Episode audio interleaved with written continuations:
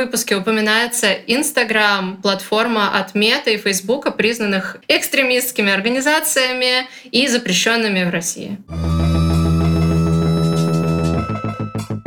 Всем привет! С вами подкаст Modern Magic. Снова мы теперь будем видеться все чаще и чаще, мы надеемся. И сегодня в нашей импровизированной домашней студии я, Настя Красильникова и Лида Павлова, конечно же. Привет, привет. Надеюсь, вы послушали предыдущий выпуск, и он вам понравился. И в любом случае сегодня у нас новая тема. Я хочу рассказать про англоязычную Magic среду интернетную. Конечно, в офлайновой я пока особо не замешана. Я сижу в своей башне в Черногории. Вот. Но я активно уже несколько месяцев исследую англоязычную среду, в первую очередь старологов, тарологинь, но в целом и просто witchcraft тематика, немножечко другие смежные всякие области, там астрология, какая-нибудь нумерология, дизайн человека, там все тоже это есть. Вот. И сегодня я хотела рассказать немножко о том, что я узнала для себя, что я открыла. Почему мне хочется это рассказать? Просто потому, что мне до этого было дико интересно, и я была как бы ну, отрезана, закрыта от этого. То есть э, понятно, что любой может провести сам это исследование, зайти в Инстаграм, подписаться на кучу Magic блогов и посмотреть, как там. Но лично у меня был внутренний блог, такой вот прям стена какая-то, что я не могу прорваться в этот мир, что я не могу посмотреть, что там такое. Мне казалось, что это сложно, что я не знаю, где там их искать. И если я, например, спокойно смотрела англоязычных ютуберов уже очень давно на магическую тематику,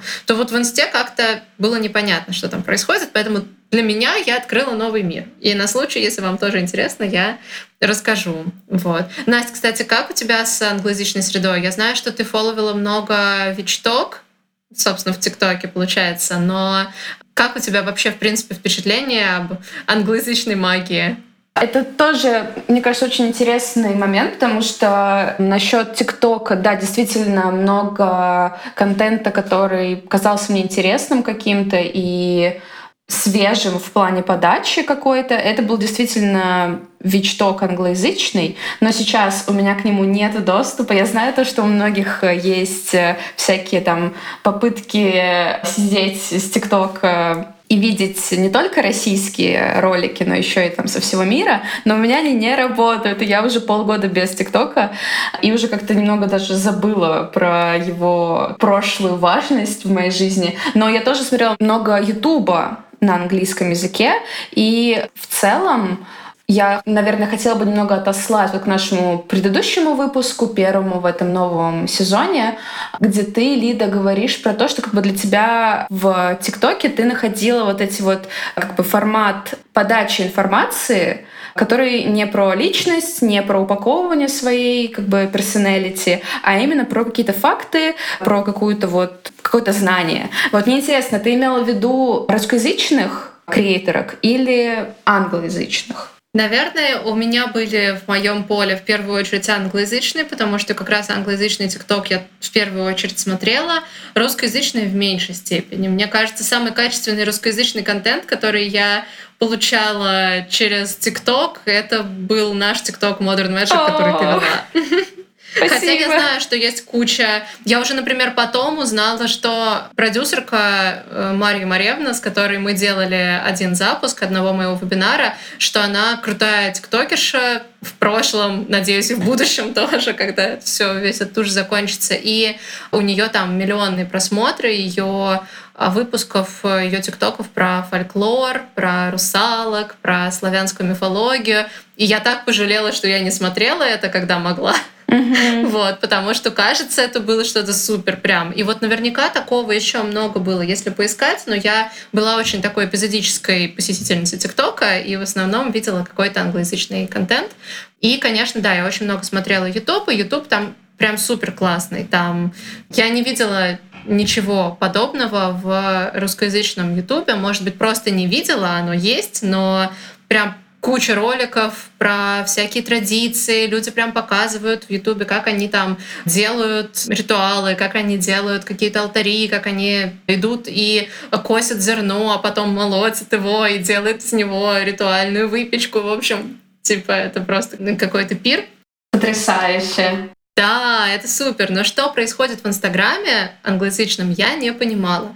Но у меня был стереотип, что там наверняка все как-то покруче, чем у нас. Что вот у нас это один уровень, а наверняка англоязычный Инстаграм, он прям какой-то еще более такой утонченный. Мне казалось, что наверняка там будет что-то очень такое sophisticated. Но оказалось, что нет. Я с удивлением обнаружила там кучу вещей, которые не ожидала. И, наверное, здесь важно проговорить, что я не претендую на какую-то истину, потому что ну, я только несколько месяцев за этим всем наблюдаю со стороны, может быть, во что-то не въезжаю, может быть, кого-то не знаю и не имею всей картинки. И вообще в интернете часто так бывает, что тебе предлагают то, что ты уже нашел, и происходит все больше и больше такого, и ты находишься в информационном пузыре очень особенном, а у кого-то могут быть другие пузыри. Но вот что вынес мне мой информационный пузырь. Во-первых, очень много того, что называют трэш-гаданиями. Трэш-гаданиями я называю такие, часто это как раз рилсы и тиктоки, но, в общем, они в любом формате есть, и на ютубе тоже. Такие ролики, типа что он о тебе думает, изменяет ли он тебе. О тебе сейчас думает конкретный человек, сейчас мы узнаем, кто. Или тот, кто хочет выйти с тобой на связь, но пока не решается, но скоро выйдет, кто это такой. В общем, какие-то вот чисто про отношения, это всегда про отношения, и, ну вот в таком формате. И это всегда вот что-то такое прям вот цепляющее. Часто это призвано цеплять именно человека, на мой взгляд, который находится ну, в каких-то очень сложном моменте по отношениям, там, типа, у него есть краш, там, но непонятно, как вообще с ним общаться, нравится он кому-то или нет. То есть, в принципе, людей ловят на вот этот крючок их чувства, такого свежего, непонятного, и пытаются завлечь. Потому что когда у тебя есть кому-то чувство, и у тебя нет подтверждения взаимности, невзаимности этих чувств, и, в принципе, отношения еще довольно свежие, Э, или их нет еще чаще всего, то любая подсказка из мира, ты ее просто ловишь и такой, да, да, да, скажите мне, что он обо мне думает, что он ко мне чувствует, хочет ли он выйти со мной на связь, думает ли он обо мне. И вот такого очень много, оно залетает на миллионные просмотры просто. И для меня это некий запрещенный прием. Я так не хочу делать абсолютно точно, но при этом я вижу, что это очень популярно, и я в российской среде Инстаграма и в целом интернета тоже такого, естественно, много видела, но у меня есть ощущение, что меньше.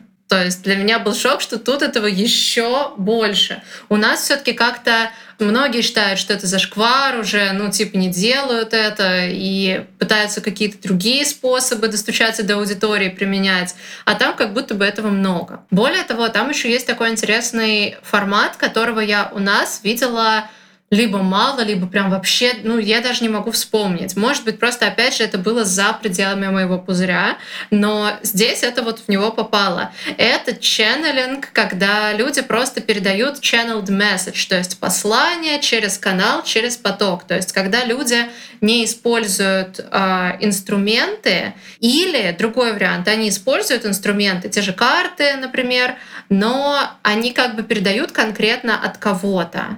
То есть, например, channeled message from your loved one, то есть типа сообщение, пойманное мной через поток от человека, которого вы любите.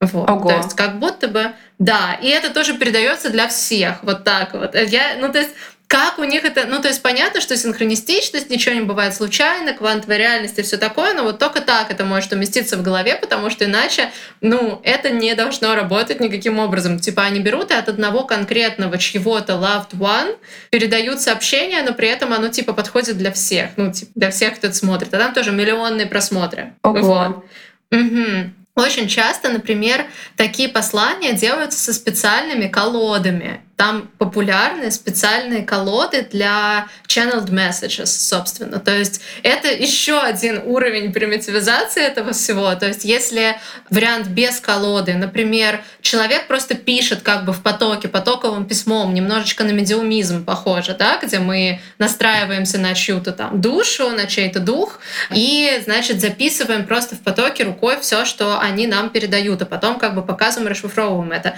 Тут тоже передаются сообщения таким образом, то есть вот есть просто Reels, где тебе говорят channeled message from your loved one, и пишут рукой записку, и там что-то типа «Я так тебя люблю». вот что-то вот такое. Ну, там посложнее, там такие всегда эмоциональные такие фразы, типа я жалею обо всем, что сделал не так, и это беспокоит меня каждую секунду моей жизни. Или типа дай мне еще немного времени, я хочу быть с тобой. Ну вот что-то вот такое. Это такая манипуляция дикая, вообще пипец. Ну, короче, есть прям специальные колоды. Колода просто состоит из карточек на там черном фоне или на белом, и там текст, просто текст. И вот текст — это чисто такие фразы. Очень много фраз, которые как бы мог бы тебе сказать, если бы сказал любимый человек или там человек, который тебе нравится, и там что-то типа «ты самое лучшее, что есть в моей жизни». Вот такие вот вещи. «Я ага. скучаю по тебе и хочу быть с тобой каждую секунду». Вот такие. Это и именно про романтические как отношения. Да, да, это всегда вот все, что я видела, именно нацелено чисто вот ну на романтические отношения. И Просто это выглядит супер примитивно, да, как просто вытаскивают вот эти вот карточки и говорят, что вот послание от вашего любимого человека для вас. И там под какую-нибудь музыку тебе вот эти вот послания вытаскивают, так что ты успеваешь их прочитать, потом вытаскивают еще одну, часто несколько их вытаскивают. И, в общем, вот это прям топ, это типа модно, это типа, по крайней мере, опять же, в той среде, которая вот, э, которую я вижу. Но я прям стремлюсь, я очень много подписываюсь, потом отписываюсь, просто чтобы следить вот за тем, что происходит, как можно более широкий срез. И вот такое популярно. Короче, я говорю об этом с некой долей недоумения, но если вдруг кому-то захочется взять это в русскоязычной среде на заметку, а, по крайней мере, я думаю, что это будет популярно. Потому что люди везде примерно одинаковые. Да. Вот. Да. Так что смотрите, это можно использовать, это может принести вам большие просмотры, если упорно это делать, и как бы кажется, это работает. Но я не буду. Мне не нравится такое. А что тебе понравилось, например, из э, таких вот э, отличающихся каких-то, может быть, явлений в англоязычной среде? Мне понравились те экспертные блоги, которые я нашла. Их мало, их прям супер мало. То есть если у нас каждый, ну практически каждый блок от Таро пытается привнести долю экспертности, ну то есть а что такое экспертность? Рассказывать что-то, собственно, про Таро, рассказывать что-то об арканах, рассказывать о том, как работают карты, ну вот, вот такие вещи, то там такого мало. Очень многие профили, связанные с Таро, просто там вот долбят вот эти вот послания, вытягивание карт и так далее но есть вот типа экспертные. И как у меня есть ощущение, там это не мейнстрим, и поэтому те, кто там их ведут, они просто реально сами дошли до этого формата. То есть не то, что им на блогерском курсе сказали, надо экспертный блог, а они прям сами такие, типа, я, например, подписана на страничку девочки, которая рассматривает Таро с архетипической точки зрения. Mm-hmm. Вот, то есть типа Таро как архетипы. Она юнгианка, то есть вот она такая Таро и юнгианство. И она рассказывает об этом вот так. У нее рилсы как раз просто разговорные, где она об этом рассказывает. И это выглядит супер органично, она выглядит и одновременно экспертно, и просто, ну, как бы легко, она просто делится тем, что ей интересно, и вот такого я пока видела немного. И такие креаторы довольно популярные, ну, то есть, типа, у них десятки тысяч подписчиков, не сотни, но, типа, десятки. И мне кажется, что они там не продвигаются или почти не продвигаются, потому что, ну, реально, со стороны, по крайней мере, такой вайб, что они просто вот есть, и их контент заходит, ну, вот на такую умеренно большую аудиторию, их немного, их легко найти. Это мне понравилось, потому что такой вот экспертный блог, который ведется не потому, что надо, а потому что у человека реально есть экспертность узкая, вот прям в чем-то конкретном интересном. Это интересно, это круто. Ну да, на самом деле, мне кажется, что еще и в чем может быть сложность из-за того, что это не мейнстримное какое-то течение, а, такие блоги очень сложно находить. Вот, то есть я на самом деле тоже вот я согласна с этим, то есть э, все самые интересные блоги, которые я сама вот как-то находила, связанные с магией, не только, где какая-то прям уникальная информация преподносится, их фиг найдешь. В общем, какими-то очень э, извилистыми путями ты к ним приходишь, в то время как вот такие более популярные штуки, о которых ты говоришь, мне кажется, их прям, ну, типа, тебе они будут в For You page каком-нибудь. Да, да, они вываливаются в рекомендациях. А вот эти блоги я реально находила не по рекомендациям, я их находила таким образом, что я подписываюсь на огромное количество просто разных практикующих ведьм, тарологов, просто даже на их личные странички, где они особо ничего не предлагают, ну, кроме там раскладов, например. Типа, они не контент креаторы, они просто практики. Вот я даже на таких много подписываюсь, просто чтобы понять, что они смотрят, потому что, и это еще один важный момент в англоязычном Инстаграме, который я видела, там больше принято репостить. У нас люди репостят в сторис что-то только если либо это им в контент приходит, либо там про них самих, э, либо это прям что-то, ну, настолько прям резонирующее, что, ну, просто пушка-бомба. А там просто Просто принято репостить. Понравилось что-то, возьми репостни в сторис. Тем более, и это еще один момент, вести сторис, вот прям вести кучу сторис в день, там менее принято, чем у нас. По крайней мере, вот как бы такие маленькие блоги, непрофессиональные блогеры там этим не пытаются заниматься ради продаж. А у нас люди, в принципе, так продают. И часто довольно успешно и хорошо. Mm-hmm. Вот. А там сторис — это просто такое что-то для рандомных каких-то всплесков и очень часто просто для репостов. Очень у многих сторис там состоят просто из репостов. И вот через репосты я нахожу то, что что классное, что людям реально нравится. Меня, кстати, уже много репостят, мне очень приятно. И также я находила все вот эти вот экспертные, интересные блоги, у которых там 20-40 тысяч подписчиков, что, ну, довольно много, но при этом это не какая-то бешеная популярность.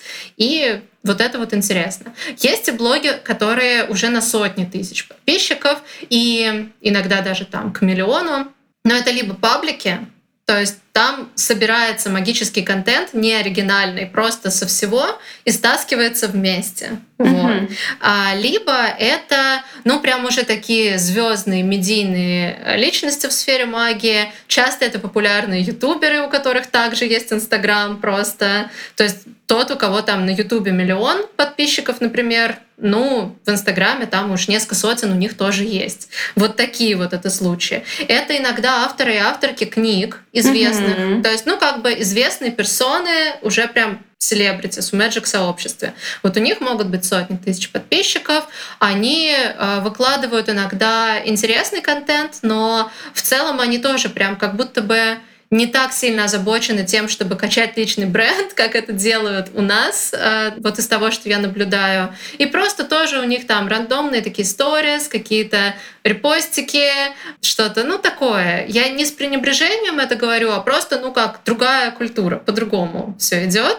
И интересно, насколько вот мне, конечно, как человеку, который продает и продавал через Инстаграм, очень интересно цифры, сколько там у них продается, сколько у нас продается, сравнить это все, но сложно. Чтобы там кто-то хвастался своим доходом, так как у нас все, в том числе я, хвастаемся, я тоже там такого не видела пока.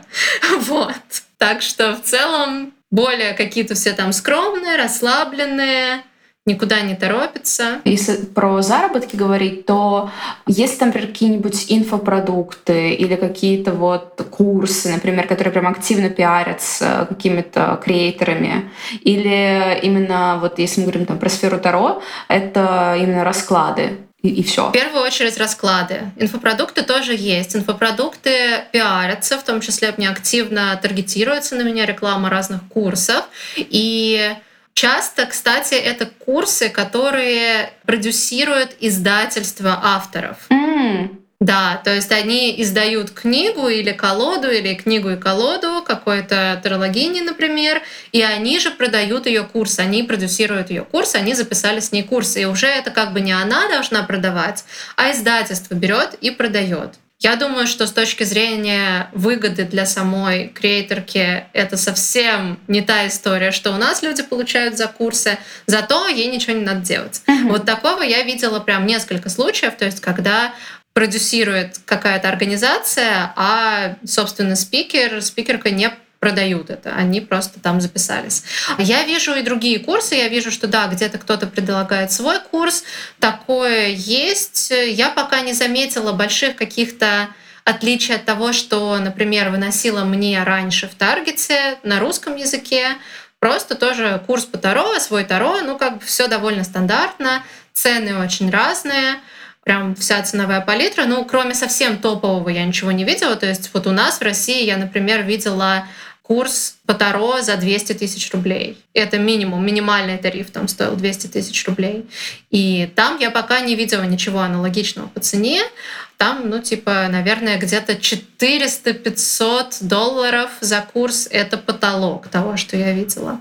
Ну, а есть вообще какие-то полубесплатные курсы. Ну, наверное, это не совсем курсы, а что-то типа трипвайеров, то есть таких первых продуктов, которые ты просто покупаешь, а потом тебе в них продают что-то более дорогое. Ну, там, типа, за 5 долларов я видела вот такое. Но сама ничего не пробовала пока, потому что все таки у меня сейчас не столько денег, чтобы чисто исследовать рынок таким образом. Ну и я и в России не стремилась исследовать рынок таро-курсов. Я на самом деле не проходила ни одного таро-курса. Вот. Uh-huh. Поэтому не знаю, что там внутри, неизвестно. Про расклады очень интересно, потому что, да, расклады там предлагают многие. А расклады, ну, как и у нас, собственно, что делают тарологи, они делают расклады за деньги. Средняя цена раскладов, которые которую я там вижу по рынку, это 50 долларов. Это прям такая стандартная, прям стандартный тариф. Скорее всего, ты увидишь расклад у кого-то за 50, 40, может быть, 60, 70, 90. Это уже чуть-чуть high-end, но все таки еще норма. А потолок, например? Максимум видела 400. Ого. Вот за 400 долларов у какого-то такого позиционирующего себя как celeb ный британский таролог, э, парень, который много рекламируется в Таргете, вот, он делает за 400. Но для российского рынка даже это, ну как бы это много, но даже если если брать там курс по 100, например, то, ну, а хотя сейчас курс-то еще ниже, да, но ну сколько, 40 тысяч рублей за расклад, ну, для селебного таролога это мало. Да. Может быть, опять же, мне просто пока не вынесло потоком кого-то супер хай-эндового, но еще вынесет. Но пока что я вижу вот так. То есть в целом, мне кажется, что расклады в англоязычной таро-среде дешевле, чем расклады в российской таро-среде. И интересно, что там очень часто расклады э, делают, ну, как бы со звонами. То есть у нас в основном расклады — это либо текст, либо аудиосообщение, и расклад в созвоне присутствует, но я мало у кого вижу такую услугу. А там это самое основное, что происходит. То есть там есть просто такая табличка, в которую ты можешь забронировать, ну как, я не знаю, как к мастеру на стрижку. Ты можешь забронировать себе окошко, собственно, там это так и называется book a reading, то есть как бы забронируй себе расклад, а не там закажи и так далее. Именно потому, что ты прям конкретное время бронируешь. Ты бронируешь время, вы в него созваниваетесь и происходит расклад. В основном там вот так это делается, по крайней мере, то, что я видела. Это интересно, мне кажется, вот тоже вопрос такой, э, то, что мне пришло в голову, так было всегда или это эффект постпандемийного какого-то мира? Потому что мне кажется, что, вот, например, в России все уже забыли про это, а в то время как в... Что мы имеем в виду под англоязычными сообществами, да, и креаторами, но там я предполагаю, что, возможно, это большая часть США либо э, страны Европы, и для них как раз-таки вот типа тема пандемия, она же очень животрепещущая и не такая как бы забытая, как в России, как будто. Но на самом деле личных раскладов я ни там, ни здесь особо не видела. То есть и в России, и в англоязычной среде я практически не вижу такого, что кто-то говорит, приходите ко мне на расклад вживую. То есть такого я особо не вижу ни там, ни там. Ну, есть, конечно, я знаю, что у некоторых моих коллег в России можно к ним прийти вживую. Это обычно стоит там дороже чаще всего, и это тоже уже какой-то большой уровень. Но в целом вот так. И Мне наоборот кажется, что просто этот расклад созвона — это какая-то действительно, ну да, это такая имитация раскладов вживую. То есть, возможно, на них как раз перешли те, кто до пандемии активно делал вживую. У нас-то и до пандемии расклады в основном делались по интернету. Да. Ну, типа, Россия большая, амбиции тоже большие, хочется охватить максимум аудитории, и ну, расклады вживую не удовлетворяли этот запрос. Угу. Они более время емкие и так далее. Поэтому, может быть, действительно просто там после пандемии часть людей переползла вот в такой полуреальный, полувиртуальный формат, потому что созвон — это реально такая, ну, все таки история чуть больше вживую, чем ты просто делаешь дистанционный расклад человеку, записываешь ему результаты и отсылаешь. Вот. А там в основном действительно я видела именно созвоны. И эти расклады продаются, ну, как бы я считаю, что они используют в сторис, например, примерно 1% от потенциала того, что могут сторис с точки зрения продаж, потому что, ну, я прошла кучу курсов по продажам сторис, тоже по Инстаграму, и плюс я вижу, что у нас даже те, кто не очень хорошо умеет продавать через сторис, через Инстаграм, они все равно делают это как-то активнее и как-то лучше. Ну, то есть, видимо, просто среда окружающая общая такая температура подталкивает их это делать, подталкивает к каким-то продажам. А там, в принципе, максимум продаж стори, в смысле максимум продаж раскладов, которые я видела, это просто написать типа I have open spots for a reading, типа ссылка на запись здесь. И типа раз в месяц такое пишут, и как бы и и нормально. Притом это не то, что человек, у которого всегда там расписано все. Там можно зайти, посмотреть в профиле, там в любой момент этих спотс open дофига. Вот. То есть не то, чтобы это человек на расхват, и ему не нужно себя продвигать. Просто как бы но это как-то не очень принято, не очень используется. Угу. Вот. Интересно. Да, да. Как будто бы там меньше вообще стремления к этому. Не знаю. Может быть, я просто еще не заметила там какого-то крутого способа продаж, через который они все, собственно, и продают. Но пока что у меня есть большой вопрос, как они продают. Угу. Вот. Так что здесь пока смотрю дальше и наблюдаю. А вот тоже такой интересный момент. Э, ты же ведешь Инстаграм англоязычный, и мне вот интересно, какие методы ты откуда берешь? То есть есть, например, какой-то микс из того, что ты увидела там в англоязычной среде, какой-то вот э, магической, терологической, и то, что ты как бы уже давно у тебя испробовано, облюбовано и испытано. Да, у меня однозначно именно такой микс. То mm-hmm. есть, например, из англоязычной среды я позаимствовала расслабленность и осторожность в сторис. То есть у меня есть ощущение, что для них какие-то супер откровенные сторис или супер большое количество сторис или супер личные сторис — это, ну, как бы отталкивающий, ну, или, по крайней мере, супер непривычный фактор. И у меня всегда очень много отписок после таких сторис в англоязычном профиле, больше, чем в России. И мне кажется, там просто люди не привыкли. И я осторожна там в сторис. И пока что моя главная цель, чтобы от меня не отписались, а не чтобы я продала, потому что мне пока нечего продавать. И поэтому в целом я веду там сторис очень на лайте, буквально понемножку в день. Могу вообще не делать там сторис ничего какой-нибудь день, там просто репостить свой, типа свой рилс какой-нибудь и все. А потому что в целом я вижу, что там как-то реально не принято вот это вот прям супер присутствие в сторис, когда тебя там много, мне кажется, там очень легко стать too much просто для людей. Вот. И поэтому вот это я позаимствовала и действую вот так. Именно поэтому мне, кстати, нравится сейчас периодически вернуться в русскоязычный профиль, что-то там побомбить в сторис без фильтров, вообще без, без всего, просто что хочу и как хочу, просто излить душу, потому что нашим это заходит, у нас это заходит, это как бы нормально. Это вот человек в сторис, ну да, как еще? А там типа все такие сдержанные в сторис uh-huh. и довольно официальные. И я вот это позаимствовала. Из русскоязычного я позаимствовала все-таки структуру сторителлинга и связанных сторис. То есть часто у меня все-таки даже когда там немножко сторис, они связаны линией. И то, что я начала на одной сторис, я продолжаю на следующей. Казалось бы, это база, но это база только в России. Вот. Но я верю в эту структуру, это реально гораздо интереснее и гораздо лучше ведет человека по контенту, чем просто разовые какие-то всплески. И я позаимствовала это.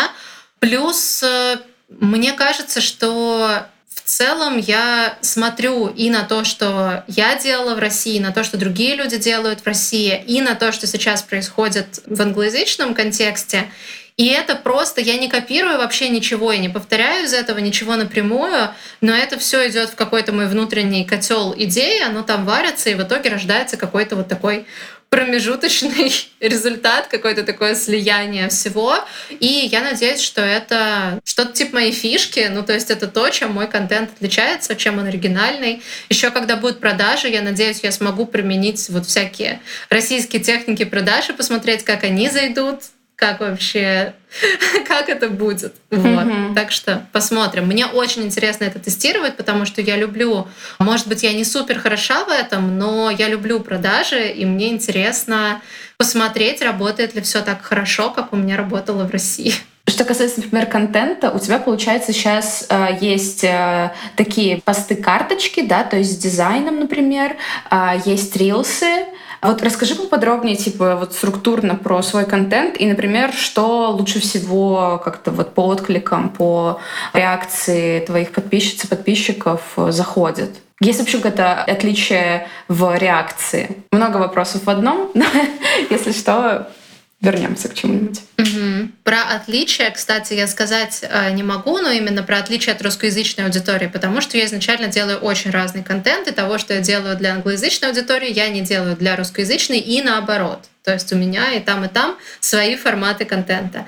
Из англоязычного блога у меня такие мои столпы контента. Это, во-первых, э, рилсы. Рилсы разные. Лучше всего заходят именно если не брать какие-то случайно зашедшие рилсы, которые я не могу понять, почему они зашли, вот, а то стабильно лучше всего заходят рилсы из категории Terrell Tips, то есть когда я делаю какую-то короткую подсказку о том, как работать со своей колодой, какой-то необычный способ быстрого взаимодействия с колодой, какой-нибудь такой, ну, типа мини-мини туториал какой-то по работе с Таро. Это стабильно, хорошо, людям нравится. Вот. Это то, что в рилсах лучше всего заходит стабильно. Потом очень хорошо заходят схемы раскладов. Причем сначала первые много схем раскладов вообще никому не всрались. То есть они получали очень мало охвата, очень мало лайков. Ну, просто всем пофиг было. Я их делала просто потому, что я верила в эту идею, я люблю делать расклады, и я считаю, что их должны все увидеть. Но со временем люди, видимо, привыкли, что у меня расклады, и подтянулась такая аудитория, которой интересны расклады. И теперь это мой, ну, один из самых моих популярных форматов контента, и расклады получают у меня лучший виральный охват. То есть расклады мои залетают в Explore и залетают по хэштегам. Это прям круто. И еще третья составляющая популярного контента у меня — это вот как раз такие задизайненные карточки, типа какая ты ведьма, в чем твоя магическая сила, вот это вот. Это хорошо репостится, это самый репостабл контент у меня, и это хорошо сохраняется, и э, это лучше всего и на самые большие количества показывается именно моим подписчикам. Почему-то это плохо заходит в Explore и по хэштегам. Это mm-hmm. именно зато видит вся моя аудитория. То есть вот у меня есть там 5000 подписчиков, и вот такие посты видят там до 4-5 тысяч моих подписчиков. То есть есть практически все. Это большая редкость, потому что расклады, например, видят тысяча моих подписчиков и еще семь тысяч не моих подписчиков. А вот эти карточки, наоборот, чужие вообще почти ну, не замечают, до них не доходят. А свои зато видят почти все. Вот такие забавные штуки с алгоритмами. А, я очень много, я прям задротствую по статистике и регулярно ее проверяю, смотрю, мне это очень интересно. Вот такие вот вещи. Ну и лучше всего пока самые, наверное, ну ладно, не самые, но в топ-2 популярных постов у меня — это Таро-мемы. Люди вообще в англоязычном пространстве, наверное, как и в русскоязычном, но у меня есть ощущение, что еще больше обожают мемы. Там прям просто куча Таро мемов, их бешено репостят, и это прям тема. Я не понимаю, почему я не делаю сейчас вообще только мемы, потому что они заходят потрясающе. Я пока сделала только один пост с ними, он просто взлетел, но у меня нет вдохновения постоянно делать мемы. Но это хорошо было, это хорошо зашло. Да, люди вообще прям мемы, на самом деле, на любую тематику не знаю, не знаю, о чем это говорит о нас как об обществе. Но да, это очень действительно много кому заходит. Но очень многие, кто преподают Инстаграм, они, в принципе, сразу говорят, что не ожидайте, что люди заходят в Инстаграм учиться, постигать жизнь, покупать. Они заходят в Инстаграм развлекаться. То, что с ним потом происходит, это вы уже чуть-чуть можете контролировать. Но изначальный импульс людей зайти просто расслабиться, он, ну, он такой. Угу. Вот. Так что тут действительно так. Так что да, мемы и легкий контент. В принципе, чем контент легче, тем он лучше заходит. Ну, типа, к сожалению, это так. Но есть исключения. Бывает, что что-то такое сложное заходит, но это редкость. Еще одна очень такая заметная и шокировавшая меня сторона англоязычного Magic э, Инстаграма это мошенничество, связанное именно с, со всей эзотерической темой.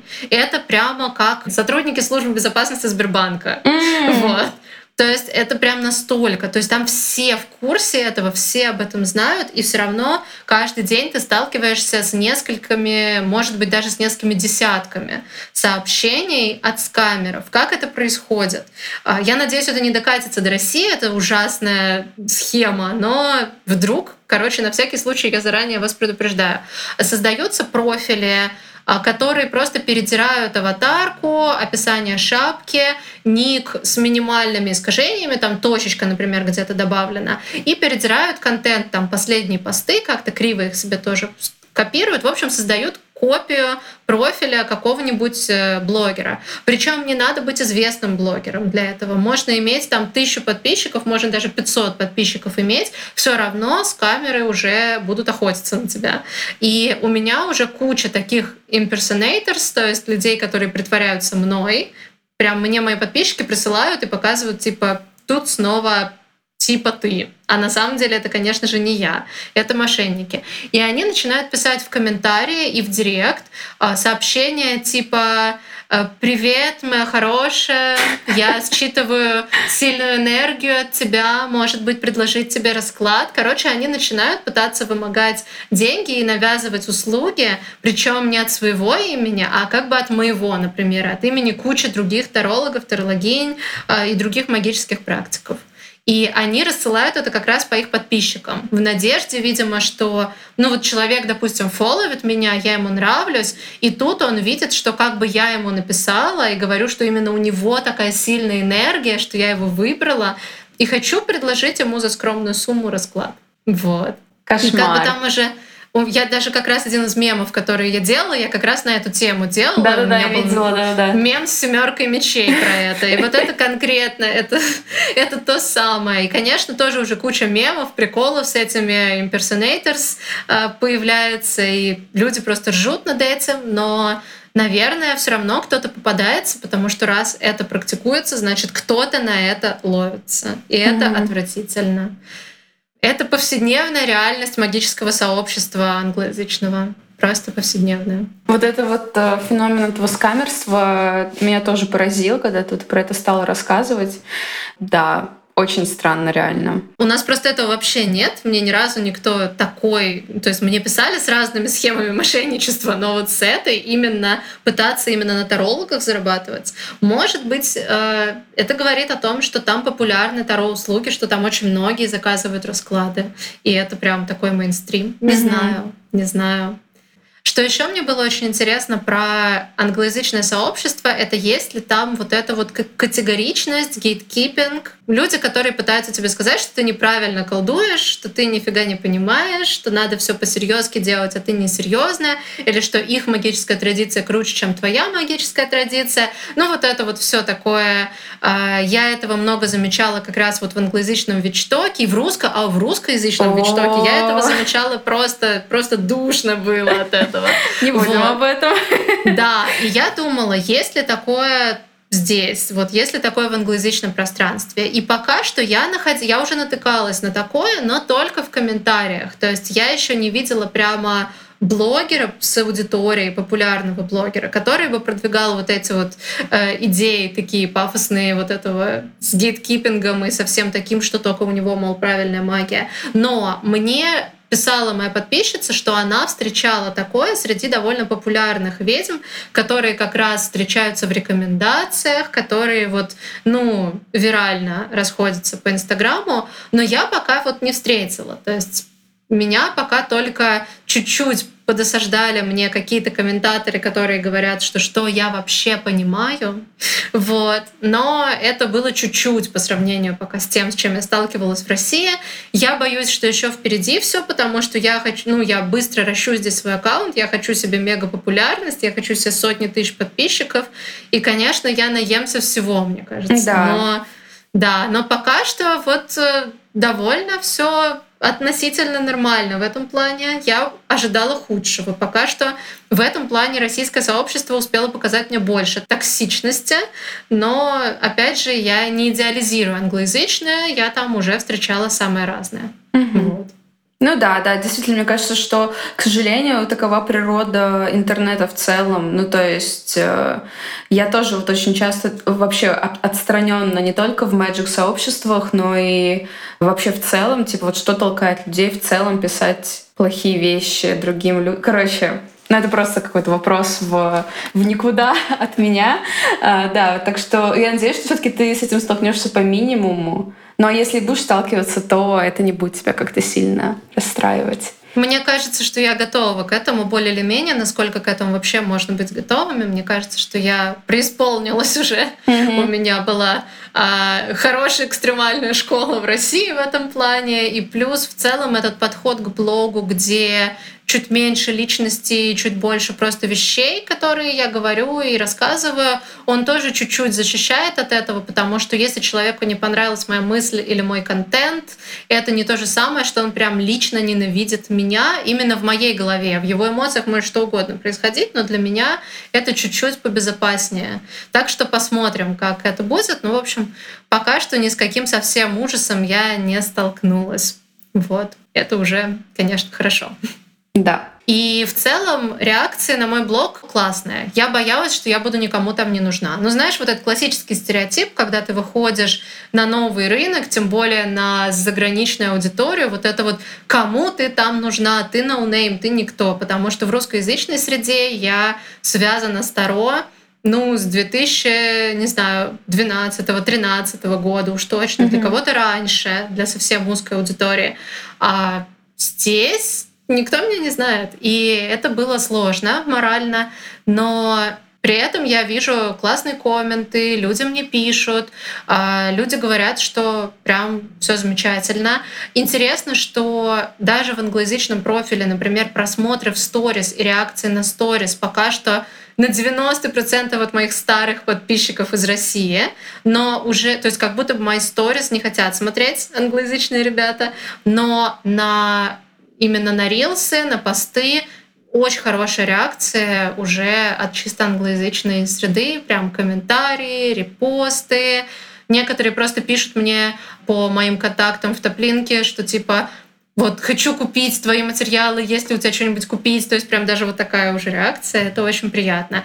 И в целом этот опыт показал мне, что это возможно, с не идеальным уровнем английского это возможно. То есть мой уровень английского пока такой, что я могу сказать что угодно, но я могу сказать это часто в довольно примитивной форме, далеко не так красиво, как я бы это сказала на русском. Uh-huh. И я не могу сказать это в ну, как бы в потоке без репетиции. Вот. Угу. И это довольно серьезно, это, ну, как бы это плохо, это не идеальное владение языком, но даже это не останавливает от того, чтобы делать контент на английском, и это тоже хорошая новость, по-моему. Да, это супер. Кстати, а вот интересный такой вот момент. Мне кажется, что многие люди, которые не являются носителями языка, они могут как-то бояться и стесняться разговаривать там с акцентом или еще там делать ошибки, например.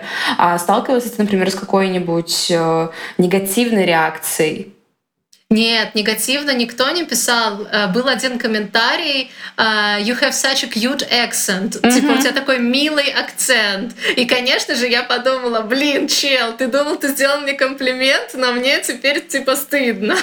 Я-то думала, я, я так долго репетировала этот сраный видос. Я хотела, чтобы я, типа, перезаписывала, если я где-то какой-то звук неправильно произнесла. И все это пошло просто в жопу, потому что ты говоришь мне, что у меня крутой, миленький акцент, блин.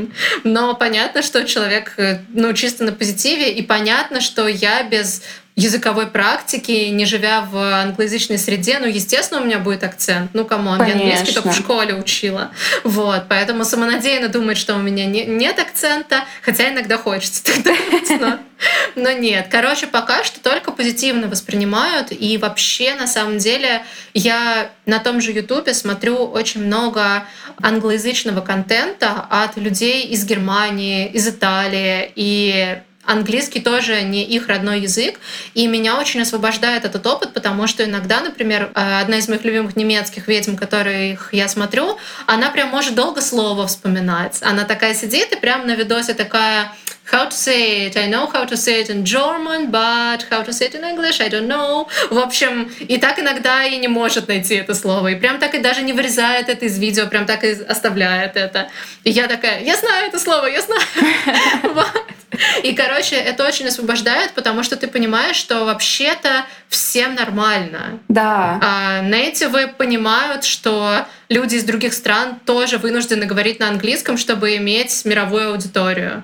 И это нормально. Никто тебя не будет стебать за это. Это не как в России, даже если ты от рождения русскоговорящая, но сделала какую-то ошибку, к тебе прибегут какие-то люди, поборники чистоты русского языка и начнут говорить неправильно, ты сказала, как ты можешь нас чему-то учить. Ну, типа, там другая ситуация, насколько я понимаю. И, кстати, очень многие нейтивы пишут с ошибками, ну, как и у нас тоже. У нас не все же понимают, как там писать, там, не знаю, ся и тся, например.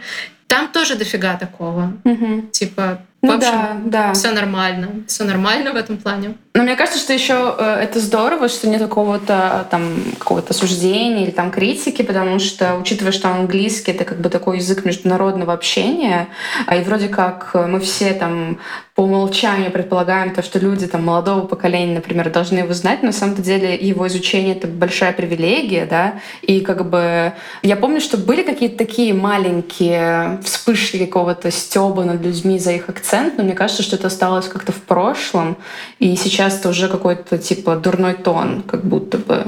Ну, типа, что ты смеешься? Я хотя бы знаю больше, чем один язык, а ты, нейтив, скорее всего, только английский знаешь. Ну, как бы чаще всего так бывает. Конечно, да-да-да.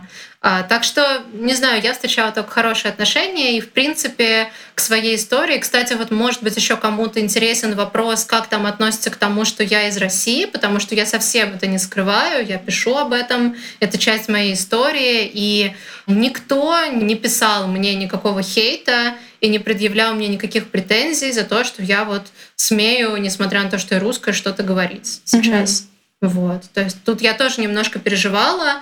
Ну, то есть сейчас как бы непонятно, каково это, какой статус у людей с российским гражданством вообще в мире, как относятся к нам, неизвестно. Mm-hmm. И я не встретила пока никакого негатива к себе прямого. Может быть, было такое, что кто-то там узнал, что я из России, отписался, но он тихо это сделал, и как бы и ладно, и нормально. Может, такого не было.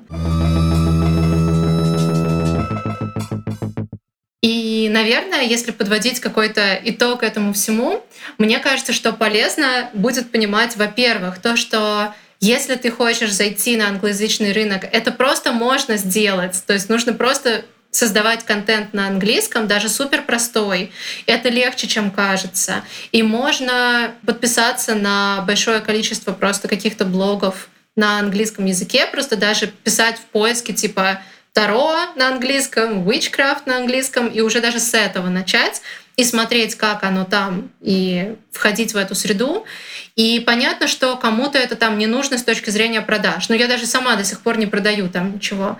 Но это просто интересный опыт, и мне кажется, ну лично мне приятно и создает такое чувство безопасности быть еще и в англоязычном пространстве. Поэтому это легче, чем кажется, это возможно, это получается. Я вот это делаю, у меня растет блог, и Я думаю, что это уже довольно приятно знать. Ну и такие как бы рекомендации по контентным форматам, которые хорошо заходят там и, может быть, будут хорошо заходить в России, это, ну, во-первых, вот эти для меня запрещенные приемчики типа трэш-гаданий, что они очень хорошо работают, вот этот вот э, дивный для меня новый метод, просто послания, которые как бы говорят тебе, что думает о тебе твой любимый человек, супер такие слезодавительные прям. Ну а что, например, я думаю, что если кто-нибудь сделает в России такую колоду, она тоже зайдет, потому что там эта колода — это просто хит.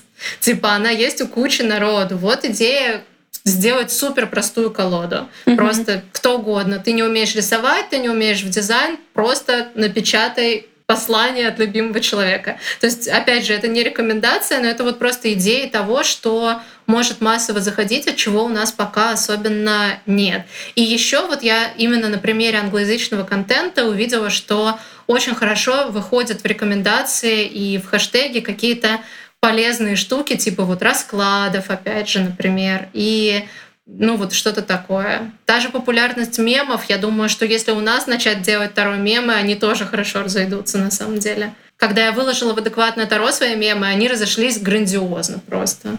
Вот. Так что это тоже можно как-то себе усвоить. Ну и на самом деле просто еще гордиться тем, что даже те, кто, вот как я уже говорила, думают, что совсем не умеют презентовать себя, продавать свои услуги, по-моему, по сравнению с очень многими другими, вот очень многими в англоязычном пространстве, вы отлично уже все умеете. Mm-hmm. Вот. Просто можно этим гордиться, можно это использовать и понимать, что вы в каком-то смысле в крутом положении, у вас есть преимущество, потому что насмотренность на продаже это уже очень круто. Я думаю, что в англоязычной среде у многих мало насмотренности. Или есть насмотренность на какие-то странные продажи. Мне наши продажи, вот российские инстаграмные, кажутся, ну, иногда too much, но в целом адекватными, интересными и реально продающими, реально работающими. И это большая ценность, которую, мне кажется, стоит беречь, принимать и использовать дальше. И просто подключать, может быть, экспериментировать действительно с разными контентными форматами. И, кстати, Reels, да, вот это не имеет почти ничего общего с рекламой моего продукта Reels Plus Magic, но просто реально я заметила, что в англоязычной среде с Reels делается очень много всего, что там как-то очень естественно идет Reels, они более живые и менее замороченные и менее какие-то пронафталиненные, чем я вижу в основном в русскоязычной среде рилсы пока. То есть вот этому я бы поучилась у англоязычной аудитории. Ну, собственно, этому я и учусь в англоязычном контексте, потому что вот мои рилсы — это в том числе сумма вот того опыта. Поэтому сами можете наблюдать за этими рилсами и еще можете прийти на Reels Plus Magic и почитать и послушать мой опыт. Это супер, Лида. Спасибо большое тебе, что рассказала про свое погружение в англоязычный ведьминский Инстаграм. И да, я думаю, что это будет очень полезно для многих, потому что, как бы, учитывая современные условия, многие, наверное, задумываются или уже совершили релокацию, и как бы в этих новых условиях нужно как-то под них адаптироваться. И круто, что ты была вот таким первопроходцем. И да, надеюсь, что это было полезно и интересно для наших слушательниц и слушателей. Да, да. В общем, вы очень классные. У вас, если вы ведете Инстаграм или какие-то другие соцсети, я уверена, что у вас все классно, и можно просто экспериментировать и добавлять чего-то еще, вот в том числе пользуясь вот этим опытом и просто всем, что вам приходит в голову. Поэтому действительно просто очень желаю вдохновения и не опускать руки, потому что вижу, что совершенно все реально, все можно, как внутри русскоязычного Инстаграма, даже несмотря на блокировку, так и если вы хотите выйти в англоязычный уровень. Вот. Класс. Спасибо большое еще раз. Спасибо всем, кто послушал этот выпуск. Напомню, что у нас сейчас, несмотря на то, что мы просто отличные, очень крутые проблемы с продвижением по понятным причинам, и вы супер поможете, если репостните этот подкаст, соскрините, что вы его слушаете, отметите меня, просто расскажете, что вот есть такой подкаст, он называется Modern Magic, у него новый сезон, и там просто огонь происходит. Вот. Буду очень благодарна. Да, я тоже. И будем стараться для вас э, в следующих выпусках для огня, как сказала Лида. Да-да-да. Следующий выпуск мы планируем вообще про кладбище и некромантию. Ой. Так что держитесь. Ой-ой-ой, что будет. Да, в общем, да. Спасибо, спасибо всем. И пока. До скорых встреч. Пока. До встречи на кладбищах.